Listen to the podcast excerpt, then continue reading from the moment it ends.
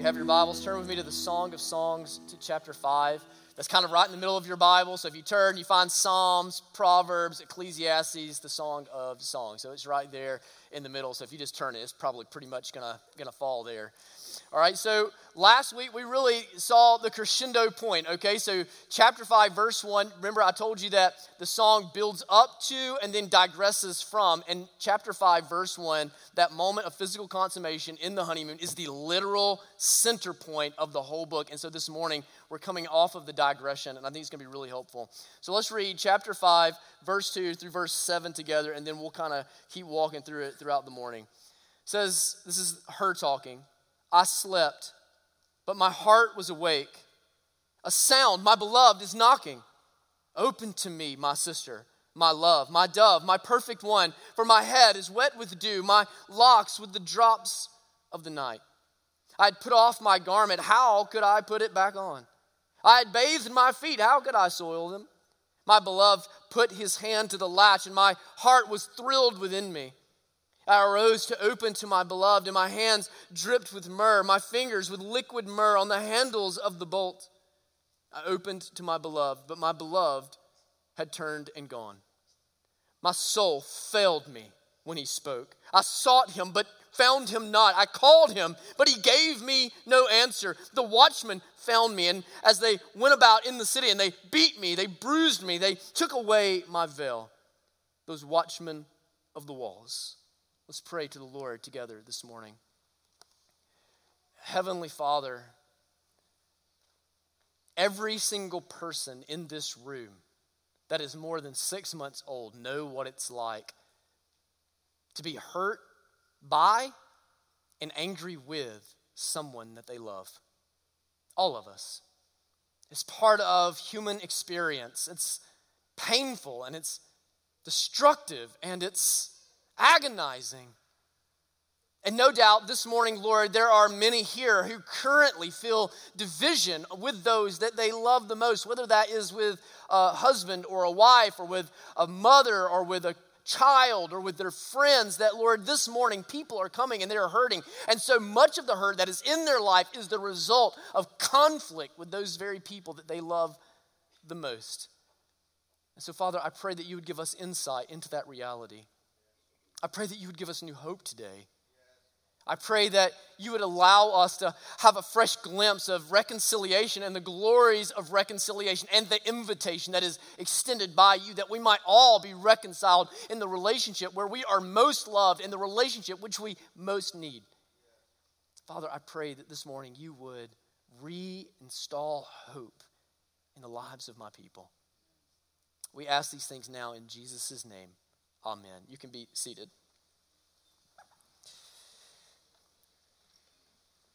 So many of us grew up kind of in the Bible Belt, and there is in our lives for many of us an ordinariness to the story of Jesus because we heard it since before we could read. I mean, our parents have been telling us these stories, and by the way, that's a good thing to do. But one of the problems with that is we can become used to it. We can become even bored with it. It becomes so ordinary, so typical, so a part of what we know that we don't pay it much attention anymore. But you know, if you are a person that is reading the story of Jesus in the Gospels for the very first time, it's a jarring story. It's a jarring story. I want you to think about it. The, the scene opens with the Son of the living God being born here on the earth. There's a star hanging over this manger in Bethlehem.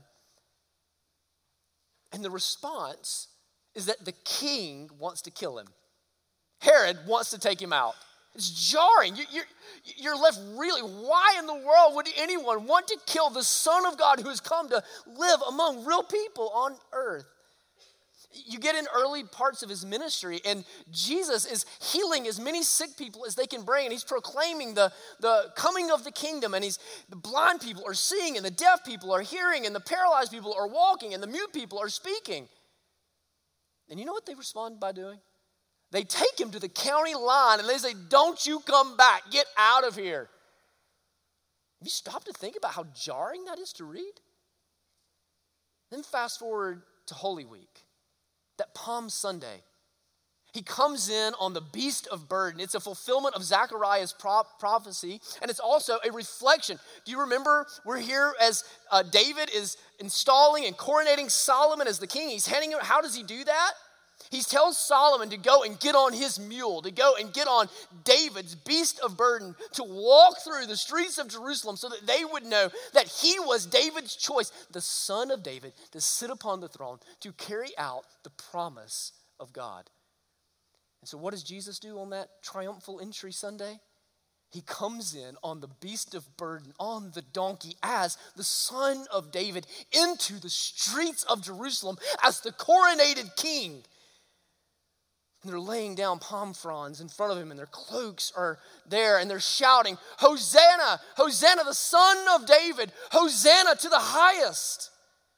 And finally, it feels like the protagonist of this story is getting his due. Finally, it feels like Jesus is being recognized, except by Friday, a different crowd in the same city would be shouting, Crucify him, crucify him, crucify him. It's a jarring story, isn't it? And you know, Holy Week, and in fact, all of Jesus' life, is a reminder of the fickle nature of human relationships. It's a reminder. It, it, it, brings into our minds what, what the author of Hebrews tells us when it says that, that Jesus endured everything that we endure. He knows our pain firsthand. That is, Jesus knows what it's like to be turned on and wounded by, hurt, even killed by the people that you love the most. That Jesus can identify with it. And our experiences are, of course, the same, even compounded by the fact that we are sinners too, and we hurt people too, and we invite pain in other people's lives as well. And that's what brings us to the scene here in the Song of Songs in chapter 5 when we see two people who have loved one another and have, have proclaimed their love with one another, have, have bonded in marriage because of their love for one another, have consummated that love physically with one another in chapter 5, verse 1. But they're going to bring pain to one another, they're going to bring hurt to each other. You remember what I, what I told you last week as we come into the song that we, we kind of should see this as, as an album of songs written from an idyllic perspective on, on the wedding of Solomon and the Shulamite bride. That we're, we're given this, this picture of what it's supposed to look like and how we're supposed to relate to one another, but also it's given to us as a, as a living, breathing parable of, of what our relationship with the living God is supposed to be like, our relationship with Him through Christ. And so we started looking at these three scenes that ask these three dreamy questions. And we looked at the first two last week. The first one, if you want to fill in your blanks this morning, was what if my dream doesn't last? And so we get this picture of, of an insecure bride being comforted by the love of, a, of an assuring husband. And it points us forward to the secure love that we have in Christ. The second question we looked at is what if Eden is just a dream? What if Eden is a fairy tale? What if it's what if it's not real? What if what if the idealism that we find there is is not true? And what we saw is that that wholesome desire leads to shameless delight and it points us forward to this mysterious Edenic picture that we're one day all going to realize and fullness when the new heavens and the new earth are consummated in Christ. And that brings us to the question that we're going to talk about this morning What if my dream is a nightmare? What if my dream is a nightmare? You know the bad part about honeymoons? The bad part about honeymoons is they have to end, right? None of y'all are still on your honeymoon. Our ministry assistant, Kaylee, she was married yesterday. And so today she's on her honeymoon. But you know what? A week from Monday, she's going to be back dealing with me again. Honeymoons come to an end. It's the, it's the hardship. And when honeymoons come to the end, reality begins to set in. And even those that we once thought we could never be apart from, those that we thought were, were the answer to problems that we were facing, actually begin to bring pain and difficulty and hardship into our lives. You'll remember back in chapter 3 of the song, how the bride has this dream on her wedding night, the, the, night before her wedding, on the eve of her wedding, and how she's kind of voicing these insecurities. What, we see here is that she is having another dream. I slept, but my heart was awake. Isn't that powerful poetry? I slept, uh, because all of us immediately know what she's talking about, don't we? Where you go to sleep, but you're not really asleep. You go to sleep, and, and really your worst nightmares become realities as you think about what's happening. And I think what we see, especially here in the first seven verses, chapter 5, verse 2 through verse 7, is we're hearing her in this dream. And it's hard to really know if this is a dream about something that's actually taking place or if this is just an insecurity and a concern that she has. But she says, I'm dreaming, but I'm not re- I'm sleeping, but I'm not resting. I'm, I'm having a dream, but it's not so much a dream, it's more of a nightmare. And so she begins to, to tell the story of, of how she worked and prepared for her husband to come home. She had made just the right dinner with all of his favorite things, and she had set the table, and she had lit the candles, and she had waited on him to come home, probably wanting to surprise him, looking forward to maybe some of the experiences that they had on their honeymoon. And so she waited, and she waited, and she waited. And it may have gotten all the way to midnight. It says, it says in there that his hair is wet with dew. It means it's after midnight before he gets home. So she waits all night long, eventually eating that cold dinner that she had worked so hard to prepare, blowing out the candles. And then she just puts herself to bed and she locks the door behind her. And so you can imagine the frustration that's built up in her, the disappointment that's, that she's experiencing, the, the loneliness that she knows. Well, after midnight, here comes old Prince Charming ready to knock on the door. And he has obviously the whole way home, perhaps all day long, been thinking about being with his wife. And so he comes and he nodded, and you would have thought, you would have thought the fact that she locked her bedroom door would have been a good clue to Prince Charming here, but he knocks anyway. Rapunzel, Rapunzel, let down your hair he comes to her and he gives her these five pet names, right? Buttering her up, maybe. And he says, I've been thinking about you all day. I'm, I'm excited to be with you. I'm, I'm ready to be received by you. And you know how she responds? You know, I've already taken my cloak off. I've washed my feet, like getting up, putting the robe on, putting on my it's like a whole big thing. Let's just let's just think about this. I'm tired and I have a headache, right? I don't know if any of y'all can relate to this story. By the way, this was written 3,000 years ago. Y'all think the Bible's relevant?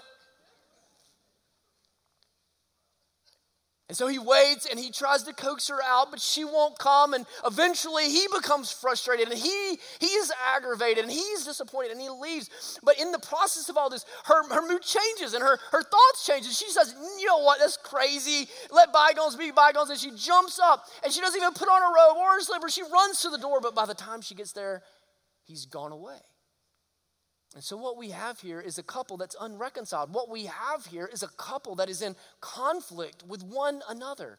And I think a pattern begins to emerge here in their conflict that is a pattern that is common among many marriages. And not just marriages. Like, I'm talking primarily about marriage this morning, but I think the same thing is true about relationships between parents and their kids.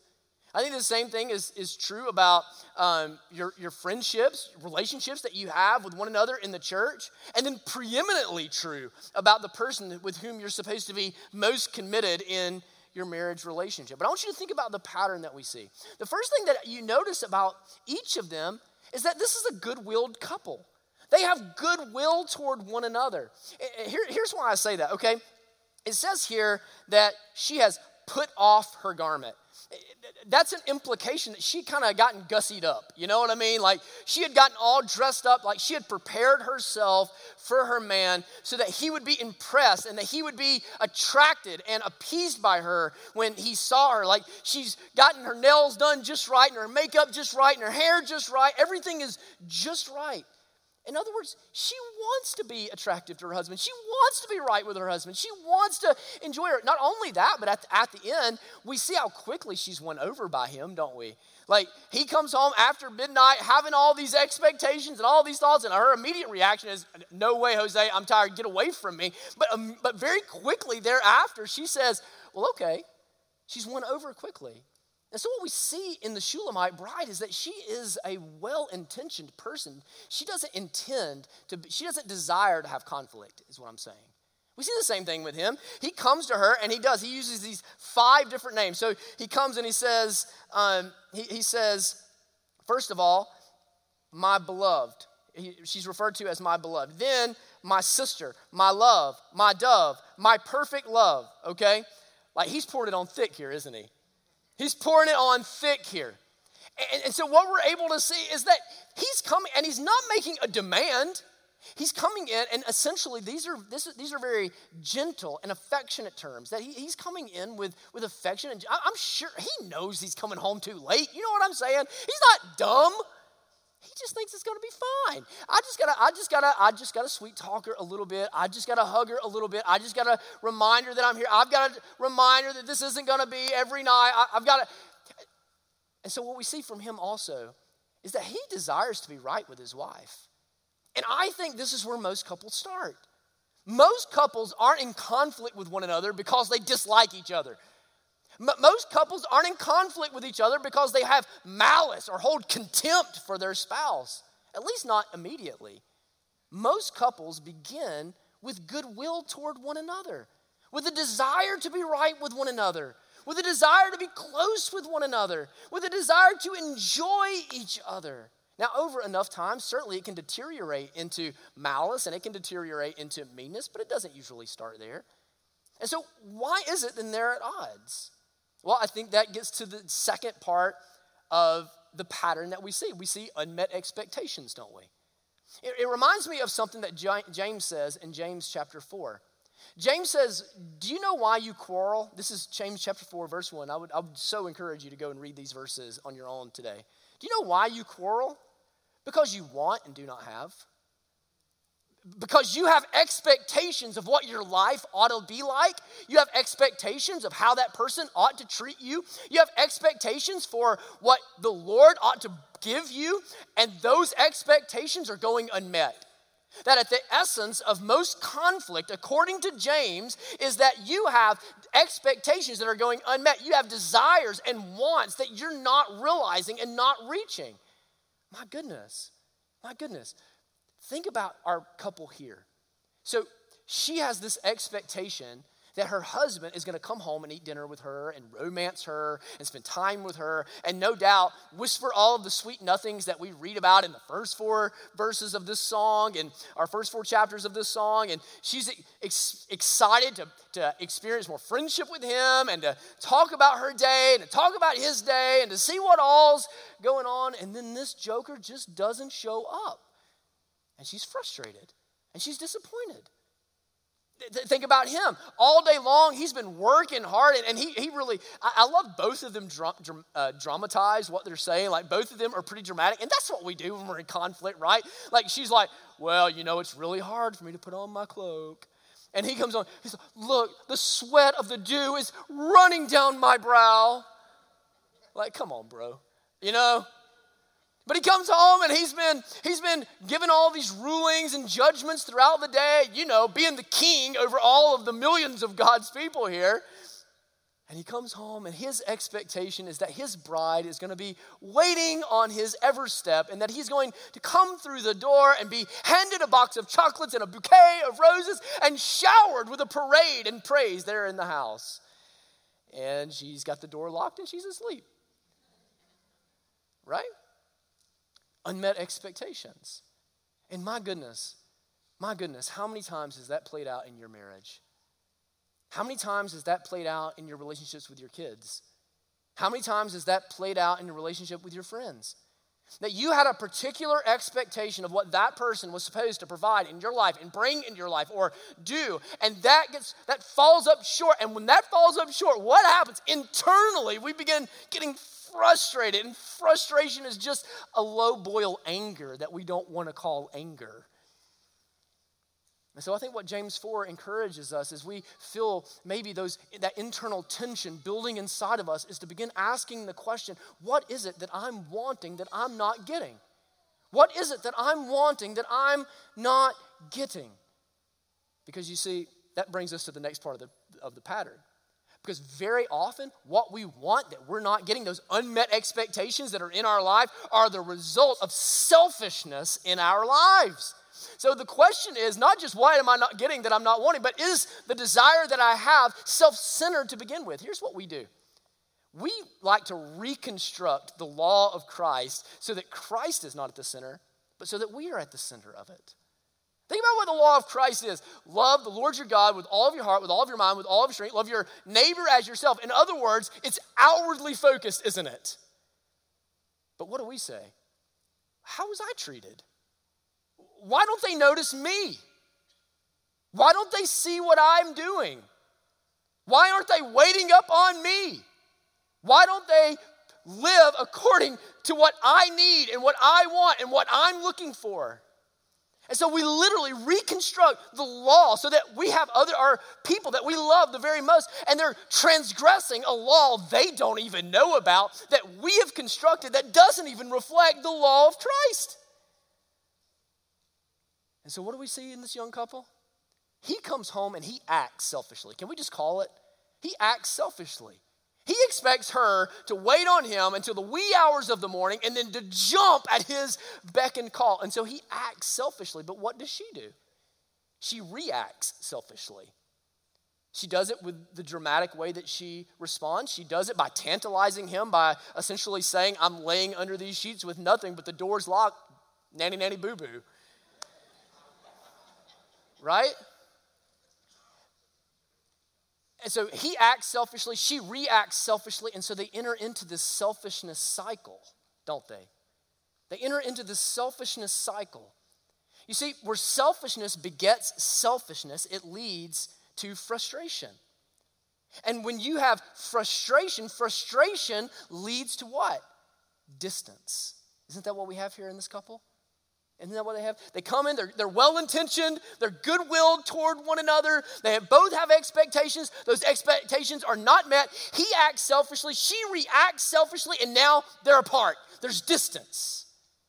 And let me give you a warning, brothers and sisters, that where there is enough distance over enough time, resentment begins to grow where there's enough distance over enough time, resentment and contempt begins to set in. And now it's not two good willed people, it's two angry people, it's two mad people, it's two people who are willing to hurt one another so that they can show that their position is the righteous one, so that they can show that their position is the proper one, so that they can show that they're the one that is being mistreated. And when you get to that place, it's a hard place. It's a hard place to be. And so there's a decision that's facing this couple now. They have to choose between two paths. They either have to choose the path of reconciliation or the path of resentment, don't they? We can see it. Certainly, they felt it. That they either have to both double down and go to their corners and wait and, and expect the other person to come and make it right with them, or, or, or they have to decide, I'm going to go in pursuit. I'm going to respond to this conflict in a way that overcomes the distance that is in between us. That is, they have to decide whether or not they're going to keep the cycle going or if they're going to reverse the cycle, don't they? That's the decision that's facing them. We're given the, the uh, picture of the bride first, and it's a beautiful picture. In verse 7, you'll see that it says that the watchmen found me as they went in the city. They beat me, they bruised me, they took away my veil. Now, the way I understand watchman there is a, an allusion to her conscience that what she's experiencing here, there, there, no queen is going to be beat up by the security guards, okay? The security guards are there to protect the queen. The watchman is her conscience. She's feeling guilty. She's feeling ashamed. She's feeling, she's feeling the, the loneliness of being, of being separated. And so she does something that I think is really important for us to see, that I think is really remarkable in verse 8.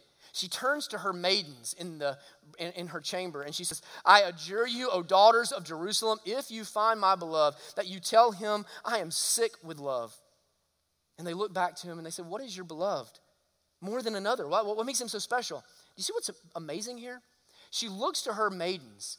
And this scene plays out over the rest of, of chapter 5 and 6. She looks to them and she says, I need help. Isn't that powerful? See, we, we, we think counseling and mediation and, and having someone else step into our marriages to, to help us be right with one another is a modern invention. And here we are with a song 3,000 years old. And just as so often is the picture, the bride is the one who is humble enough to look to those that are around her and say, Help me. I want to be right with my husband. Help me. I want to be united with him. Help me. I want to overcome this distance so that we're okay again, so that we can experience even deeper love than what we've already already known. Can I just stop for a second and ask you, are you too proud to get help if you need it? Are you too proud to get help if you need it? Do all of your friends and all of your brothers and sisters in your church and all of your pastors and all of your kids even think that your marriage is perfect while both of you are actually in separate corners growing in resentment toward one another? Don't wait until you get into the intensive care unit in your relationship to find some help. Reach out to people like this young bride and say, Help me be right with my husband. And I love their response. Their response is, Well, while we're looking, remind us why you love him so much. Remind us what, why you love him so much. And essentially, what they have her do is rehearse the speech that she's going to share, presumably with her beloved, when she finds him. And so she begins to meditate on her husband. And I think we're supposed to do that. I think we're supposed to think about Proverbs 31, and it talks about the, the virtuous woman, a wife of value, being praised, being meditated upon, and then extolled in her household. And so the maidens are doing just that. Remind us why he's so wonderful so that you'll know exactly what you want and to prepare her heart to be united with her husband again. And so she begins to talk, and the first thing that she notices, and you'll see this in verse 10, is she notices that, or she says about him that he's an honorable man. He's an honorable man. Verse 10 My beloved is radiant and ruddy, he is distinguished among 10,000. In other words, the Shulamite, she says, There's a charisma about my husband that I just adore. She, she said, when he's among the colleagues, among all of the elders and the rulers of Jerusalem, I see him and he stands head and shoulders in my mind above all of them. That, that he is a man of, of honor. He is a man of that is deserving of respect. He is a man that is worthy of my adoration and admiration of him. You know, that's something I hear a lot. I hear a lot from brothers who would say this I am much more respected in my job than I am in my home. That my colleagues at work have a higher opinion of me than my wife and kids seem to. And what I find is very often that's not even true. That's not even true. It's just the difference in the way the relationship has evolved and developed. And, and, and, certainly his wife and kids know flaws and sins on his that, that he has committed better than perhaps his colleagues at work. But when you have a brother and he's filled with respect at work and contempt at home, there is space there for distance. Listen, wives, perhaps more than anything else, what your husband needs to know is that he's a man of honor in your eyes that he's a man that you admire and respect, that he's a man that's ready to lay down his life for the good of the family, that, that he's a man that is, that is, that is, um, that is committed to uh, by his wife and his kids that they that there's a there's an element of of of valor and courage that you see there, there, there's a there's a uniqueness so that in your eyes in the eyes of your kids that you that he sends head and shoulders above every other man. There was a study done that, that's in the book love and respect and it says basically they surveyed all of these men and they said if you could be uh, unloved but admired or uh, alone and unloved but respected would you prefer that, or would you prefer to be loved and adored but disrespected? And 70% of men said, I would rather be alone but respected. It's, it's fuel in the tank. It's fuel in the tank. And so here's this young, young, young bride. She says, He's an honorable man. I love that about him. But that's not all that she says. She says, Not only is he an honorable man, but he's a desirable lover. He's a desirable lover. Look at what she says uh, there in Look at verse 12. She says, His eyes are like doves beside streams of water, bathed in milk, sitting in a full pool. So I want you to think about what that imagery, what that poetry is meant to communicate. It's, it's meant to communicate something about peacefulness, tranquility, right? Pools of water, um, doves. In, in, his eyes, uh, there's a, there's a gentleness. That way, that is that she says, I find that just the, the, the character, the gentle, peaceful nature of my husband's character, I find that awesome. I find that wonderful. I find that attractive. But she doesn't stop there. That's not enough. That's not enough. She then begins to talk about his cheeks are like beds of spices, mounds of sweet smelling herbs. His lips are lilies dripping with liquid myrrh. Now, we don't talk like that very often. At least I hope you don't. That's weird. Don't do that. But she's not, so, so, so she goes another level. She says, not only does he have a peaceful, gentle character, but he has a, he, a, he has a sweet and pleasant demeanor, right? He's a sweet and pleasant. He, he's he's fun to be around. He's an enjoyable person. Like like he he he brightens up the room. He brightens up my day. I love to laugh at all of his jokes. I I, I love the way that he plays with all the kids. That's not all she says though. She says then she gets into his physicality. Right, his arms are rods of gold set with jewelry. His body is polished ivory, bedecked with sapphires. His legs are alabaster columns set on bases of gold. His appearance is like Lebanon, choice as the cedars. She said, so he has this wonderful character and this delightful demeanor, but I find him physically attractive. That is, in verse 16, what she ultimately says is his mouth is most sweet and he is altogether desirable. Can I just let you ladies in on a secret? That like none of the guys are going to tell you probably, they need to know that you find them desirable. Guys are too proud to say it. They'll never they'll never come out and say it. But men are insecure about the way they look too. And men are insecure about what you think about them too. They need to know in your life that you find them attractive and desirable and that you want to be with them. Oh, this bride, she's determined to say it.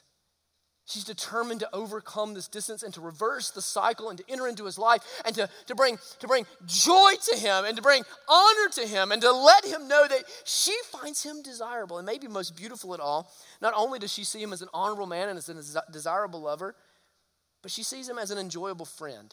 See that second part of verse 16? This is my beloved, and this is my friend. This is my friend. In other words, when we're at odds with one another, Solomon, I don't have my confidant. I don't have my most trusted advisor. I don't have the person that I enjoy spending the most time with. I, I, don't have the person that I like to tell all about my day. I, I don't have the person that I like to tell about the funny thing Miss, you know, Aunt B did down the road. I've lost my friend. You want to know how your marriage is going to make it? Your friends your friends. There, there, I, I tell uh, in, in pre marriage counseling, one of the things that I tell parents, I came across a study years ago, and, and basically they, they went and they surveyed just hundreds of, of couples that had made it in, in their marriage past the 50 year mark, okay?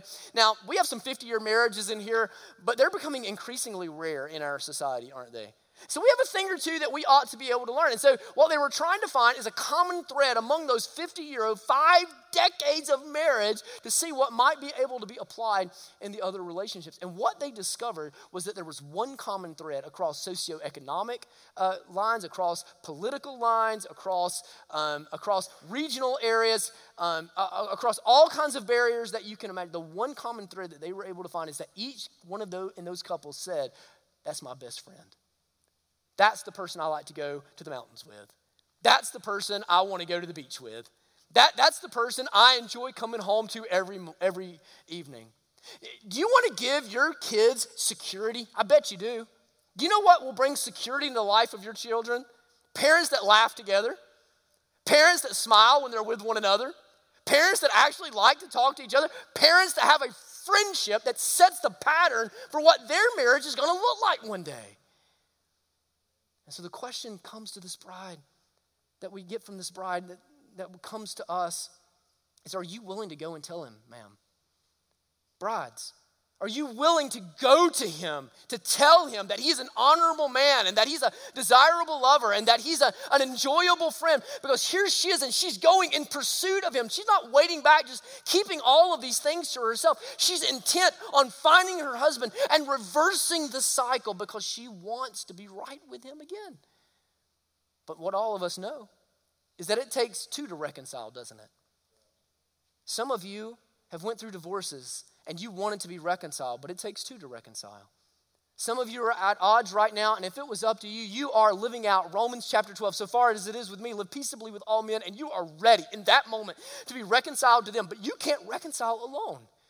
And I want you to hear me say that, brothers and sisters. Some of you are the hard headed ones. Some of you are the hard hearted ones. Some of you are the ones whose conscience has been bound, and they cannot make it right with you if you are unwilling to receive them if you are unwilling to reconcile and get over yourself too.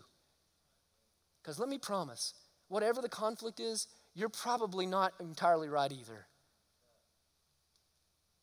So the question comes up, how is the husband going to receive her? How, how is Solomon? He's, he's there and he's kind of he's kind of stonewalled. He was sulking the last that we say. And, and, and so she's coming and you don't really know. And she doesn't really know. Is he going to explode in anger? Is he going to lecture her on all the reasons that she shouldn't have treated him that way? Has he stored up ammunition that he's ready to fire at her? Or, or, or, or is his heart the same as her heart? That is, are we, do we have two good-willed people?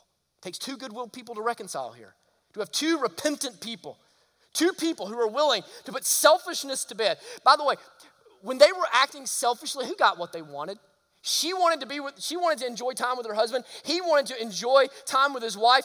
Both of them end up apart. Selfishness frays the relationship, and nobody gets what they want. So the question is, are they going to continue the pattern or are they going to reverse the pattern? Listen to what he listen to how he responds. He sees his bride, and he says, Verse 4 You are beautiful as Tirzah, my love, lovely as Jerusalem, awesome as an army with banners. I don't know about y'all, I think that's a pretty good start. I think that's a pretty good start. Look at what he says. I think this is so cool. So he's been rehearsing a speech of his own. Because I promise you, I know guys, guys can't think of that on the spot, okay? He, he's been meditating on this one a little bit. He's been preparing a speech. He knows he's messed up and he's messed up big and he's got to get it just right. And so he's rehearsed the speech and he's ready to go and he says, You are beautiful and you are awesome. That is, he goes, and what he's saying to her, really in verses four through seven, is I find you irresistible. I find you irresistible. You've come to me, and my first inclination is not to be resistant. My first inclination is not to lecture you. My first inclination is not to stand in my self righteous ivory of tower and tell you all the ways that you've fallen, uh, failed me. My first inclination, my instinct is to say, I can't resist you. I love you. I find you both beautiful and awesome. Now, what is that talking about? Beauty, beauty is outward, isn't it? There's something to it that no matter what takes place, no, no matter how many years go by, that there must be this outward attraction. I find you lovely, beautiful. I'm attracted to you. You're, you're, you're physically irresistible to me. But this awesomeness is talking about a strength of character, like a military that's going into battle.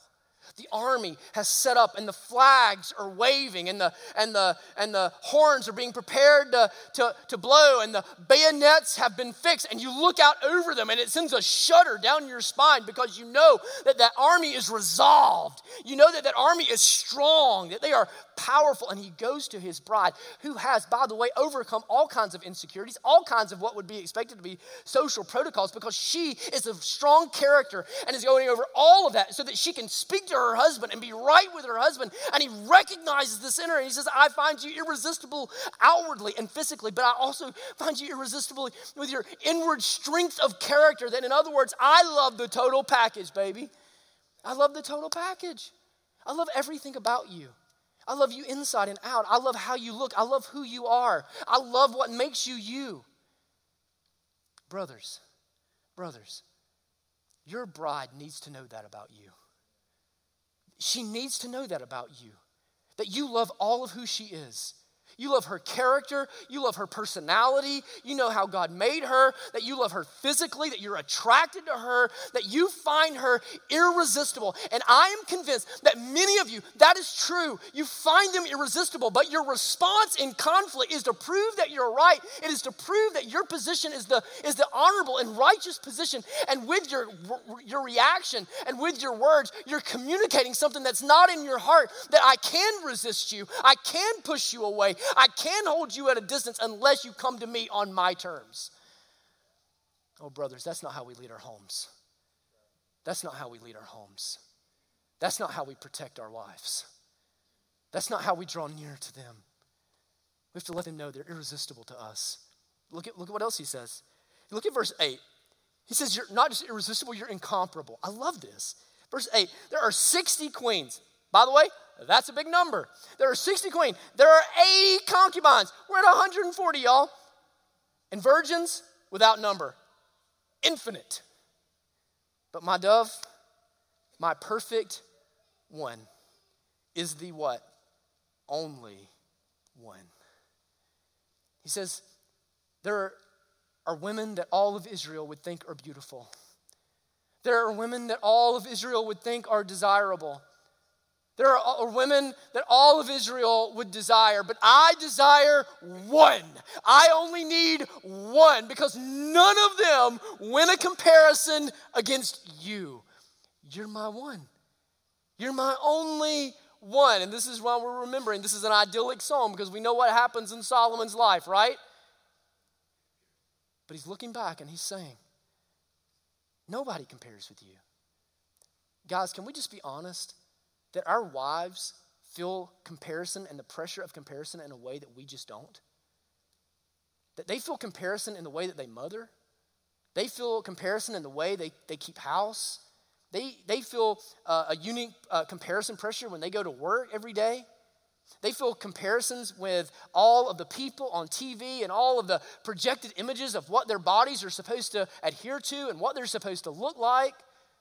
And, and, and, honestly, if you look at the expectations of a 21st century mother or a wife, it is, they're, they're impossible. They're impossible.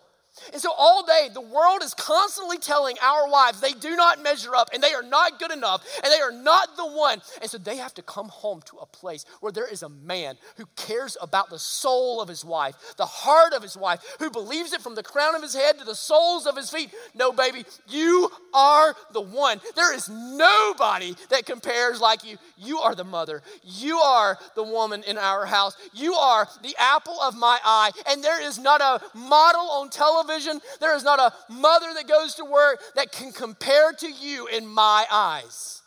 Oh, they need to hear it. Do you want to know why pornography is so lethal to your marriage? It is a declaration that she isn't enough, that she can't satisfy, that she doesn't compare. Do you want to know why flirting is so painful? Because it lets her know there might be somebody else that can catch your eye.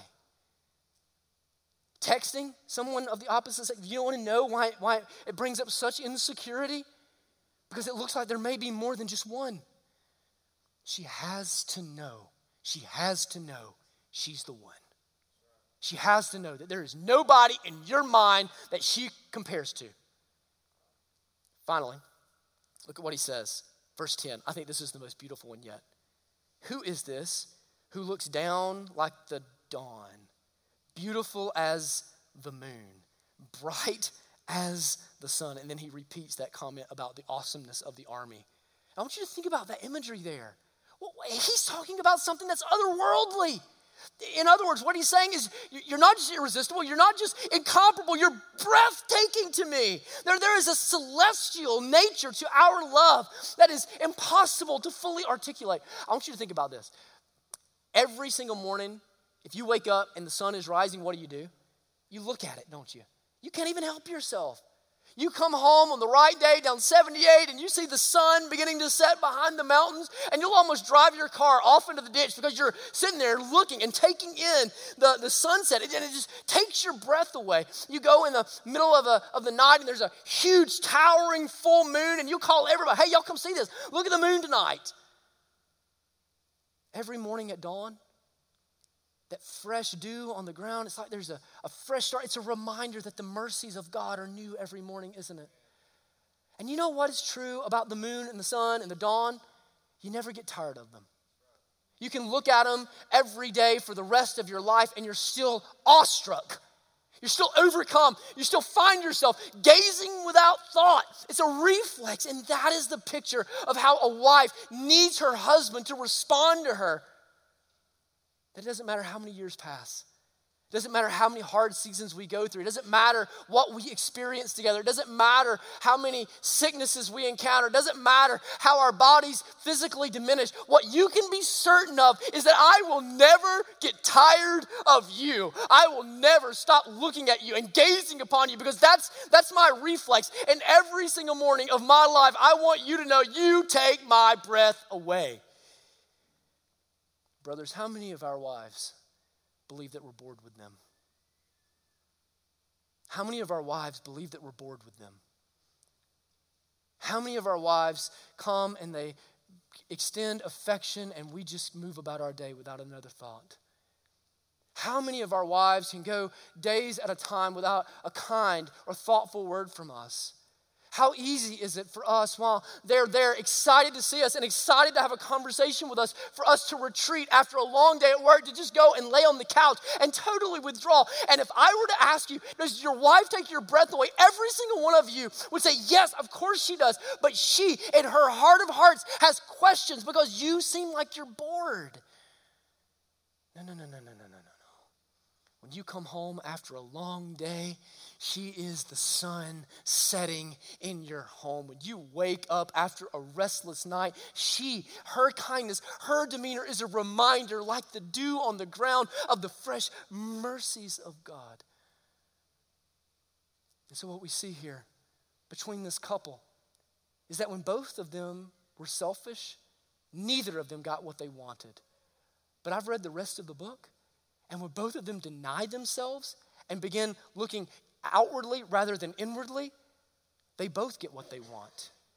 And it's a pattern that shows up throughout the Bible that is that we cannot miss. That if you try to save your life, you will lose it. But if you lose your life, you will save it. That living comes by dying. That living, even in marriage, that finds itself through the pathway of the cross, of laying down what I want and laying down what I desire and laying down what my expectations are because I want to uh, elevate and extol and be reconciled with someone else. Now, no doubt, there are some of you this morning and you are with me and you would say, That's exactly what I want. But there's a hard hearted husband waiting at your house. There's a hard hearted wife waiting at your house. Or perhaps they're here and it's, it's these words are, are like the parable of the sower and they're, they're falling on that rocky soil and they're not taking root. And, and you're just like, well, what hope is there in, in this for me? And that's where I would point you to the big story. That's where I would point you to the big picture. That if that's where you are, you need to be re-husbanded, re re-wifed in some sense by Jesus. By Jesus.